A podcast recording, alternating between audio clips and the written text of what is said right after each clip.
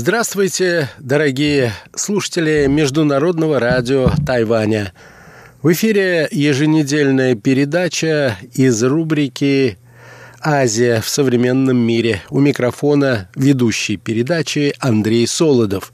Если вы припоминаете, дорогие друзья, в нашей предыдущей передаче речь шла о регионе, который называют в настоящее время частью Центральной Азии, а иногда по старой привычке Средней Азии.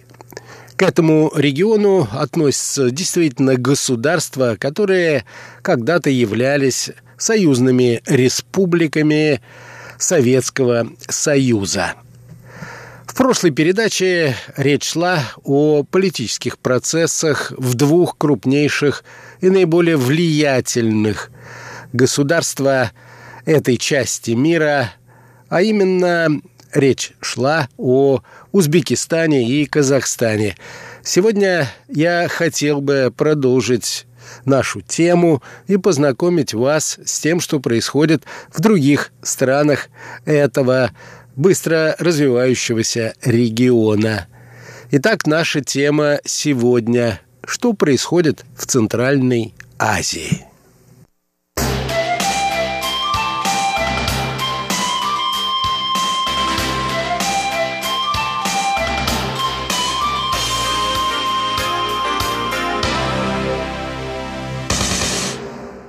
Борьба с терроризмом в прошедшем году была актуальна не только для Узбекистана, но и для других стран. В первую очередь для Таджикистана, который граничит с Афганистаном.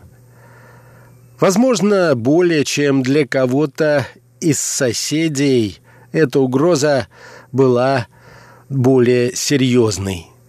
Самым резонансным событием прошлого года – стало убийство в Дангаринском районе Таджикистана иностранных туристов, которое позже было квалифицировано как террористический акт. Легковой автомобиль врезался в группу велосипедистов, которые двигались вдоль таджикско-афганской границы. Из машины выскочили вооруженные ножами люди – и попытались добить тех, кто был еще жив. В результате погибли два гражданина Соединенных Штатов Америки, гражданин Швейцарии и гражданин Нидерландов. Еще трое членов этой группы были ранены. Позже нападавшие, однако, были уничтожены – ответственность за террористический акт взяла на себя известная террористическая организация «Исламское государство». Однако местные власти заявили, что нападение на иностранцев – дело рук партии исламского возрождения Таджикистана, деятельность которой была запрещена еще в 2015 году.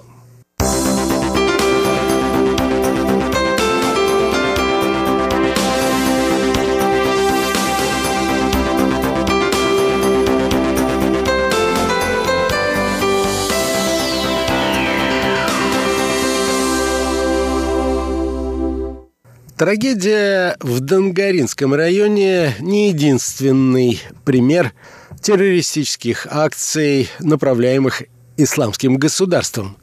В ноябре прошлого года в таджикском городе Худжант в колонии строгого режима произошел бунт.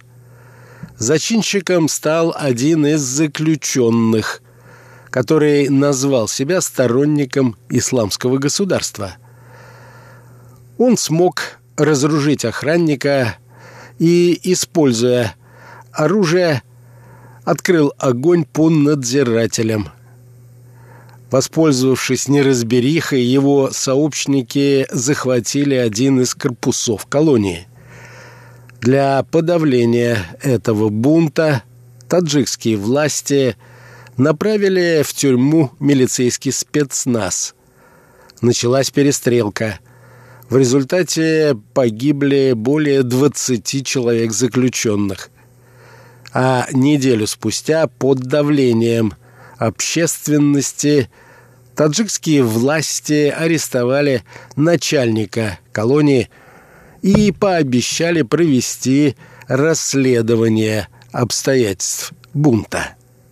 Напряженной также оставалась ситуация в Горно-Бадахшанской автономной области, расположенной в горах Памира.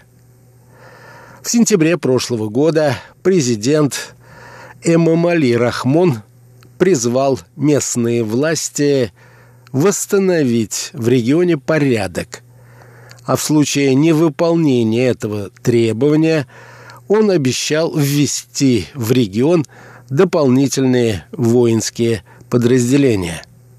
Горный Бадахшан всегда развивался обособленно от остальной части республики, а после окончания гражданской войны его изолированное положение только усугубилось. Большое влияние на развитие этой части Таджикистана всегда оказывали неформальные лидеры общественного мнения, среди которых было много бывших полевых командиров времен гражданской войны в этой стране в первой половине 1990-х годов. Они нередко игнорировали не только решение главы автономной области, но и самого президента Таджикистана. В горном Бадахшане самый высокий уровень криминальной активности. Хорошо налажен наркотрафик из соседнего Афганистана, а также есть возможность беспрепятственного проникновения террористов оттуда – в 2012 году власти провели в этой автономной области спецоперацию по поимке убийц члена Комитета государственной безопасности Республики генерала Абдулло Назарова. В результате были уничтожены несколько банд формирований. Однако после прозвучавших осенью прошлого года угроз президента усилить военный контроль над Горно-Бадахшанской автономной областью, несколько местных жителей, которых власти обвиняют в чрезмерном влиянии в регионе, заявили о беспочвенности этих обвинений. Заявление властей – они связали с предстоящим транзитом власти и желанием Рахмона установить контроль над всей территорией республики. Помимо борьбы с терроризмом и экстремизмом, еще одним важным событием для Таджикистана в прошедшем году стал запуск первого агрегата Рагунской ГЭС – который долгое время откладывался из-за конфликта с Ташкентом. Ислам Каримов долгое время был против строительства этой таджикской гидроэлектростанции, опасаясь ухудшения экологической ситуации. Однако нынешний узбекский лидер Шавкат Мирзеев настроен, судя по всему, иначе – и стремится наладить отношения с Душанбе. По этой причине он пока воздерживается от критики политики современного руководства Таджикистана, включая и энергетическую политику.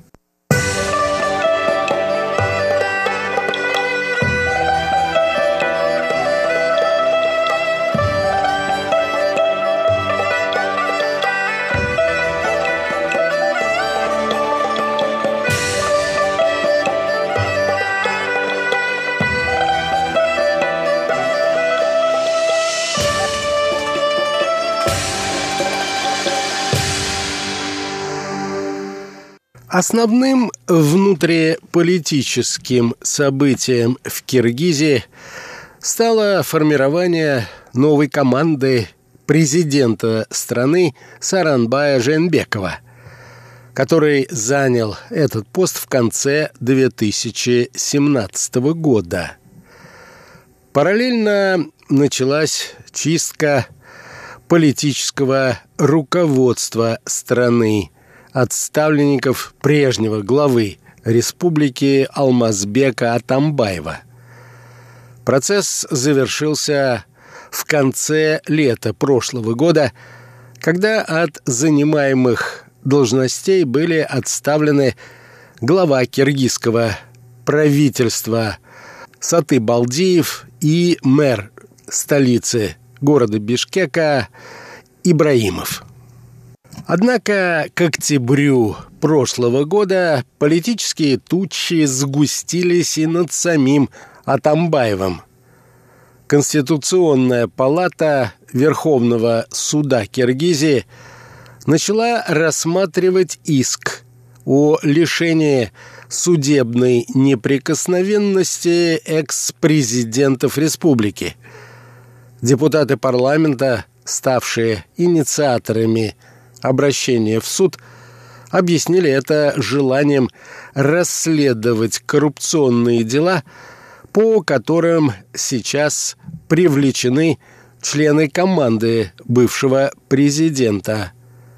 Сам Атамбаев после этого высказал сожаление, что на выборах поддержал Жейнбекова. Однако в этой стране произошли и позитивные сдвиги в области внешней политики. Отношения между Узбекистаном и Киргизией явно улучшились. В прошлом долгие годы оставалась неурегулированной проблема границ. Однако в августе прошлого года правительственные комиссии двух стран начали обсуждать возможность передачи киргизского анклава Барак узбекской стороне. Ташкент в обмен может предложить участок, расположенный непосредственно на границе. Во внешней же политике Киргизия, впрочем, как и прочие соседи по региону, все активнее выбирает курс на многовекторность. На пресс-конференции по итогам года президент Жейнбеков заявил, что намерен развивать отношения и с Россией, и с США. Не исключил он и появление в республике, помимо российской, еще одной иностранной военной базы. Нетрудно догадаться, что, очевидно, он имел в виду американскую военную базу в этой стране.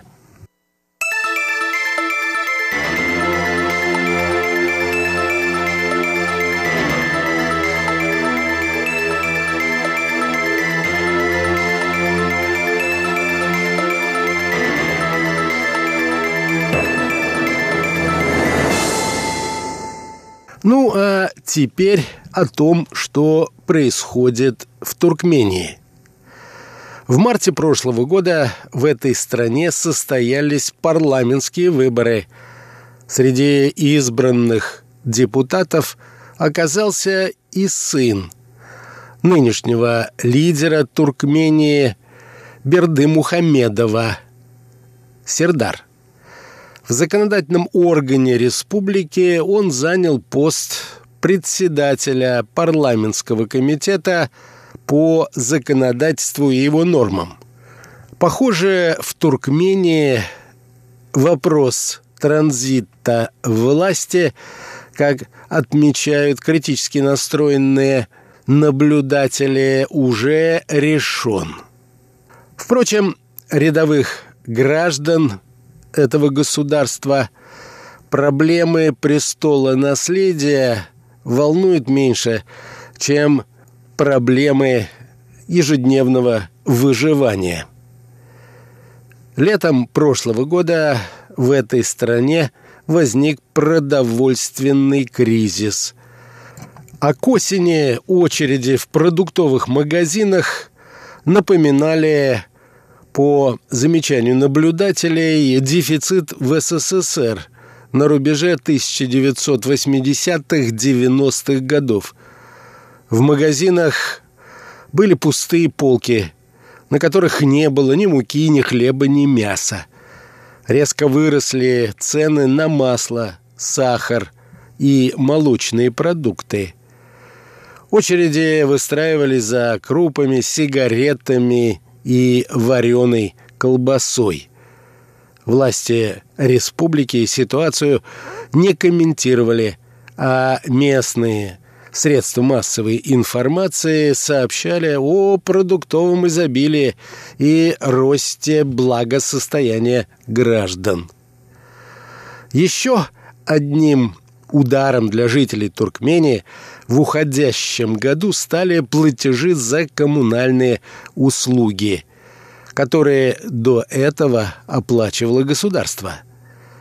Прежние уступки власти объясняли богатыми природными ресурсами, которые позволяют государству освободить граждан от оплаты электроэнергии, газа и водоснабжения. Отказ от льгот был одним из способов борьбы с экономическим кризисом. Важным событием для Туркмении стало принятие в августе прошлого года Конвенции о правовом статусе Каспийского моря. Теперь страны Каспийского бассейна – могут в упрощенном порядке заниматься поиском, добычей и транспортировкой нефти и газа в этом регионе. Принятый документ позитивно повлиял и на политические отношения Туркмении с соседями по Каспийскому морю.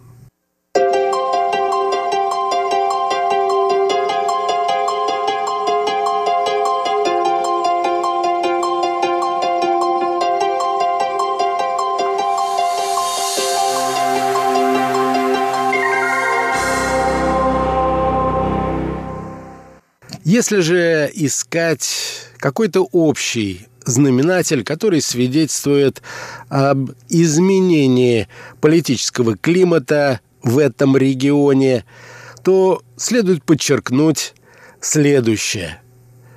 Важный тренд, который наметился для всей Средней Азии, это активизация диалога между пятью республиками этого региона – и хотя пока вопрос о центральноазиатской интеграции напрямую не ставится, политические элиты этих государств, кажется, осознают важность не только двусторонних отношений, но и межрегионального сотрудничества. К тому же сплоченность региона будет способствовать его инвестиционной привлекательности в глазах внешних партнеров. На этом, дорогие друзья, позвольте мне завершить нашу очередную передачу из рубрики «Азия в современном мире». Сегодня речь шла о процессах, происходящих в государствах Центральноазиатского региона. Всего вам доброго и до новых встреч!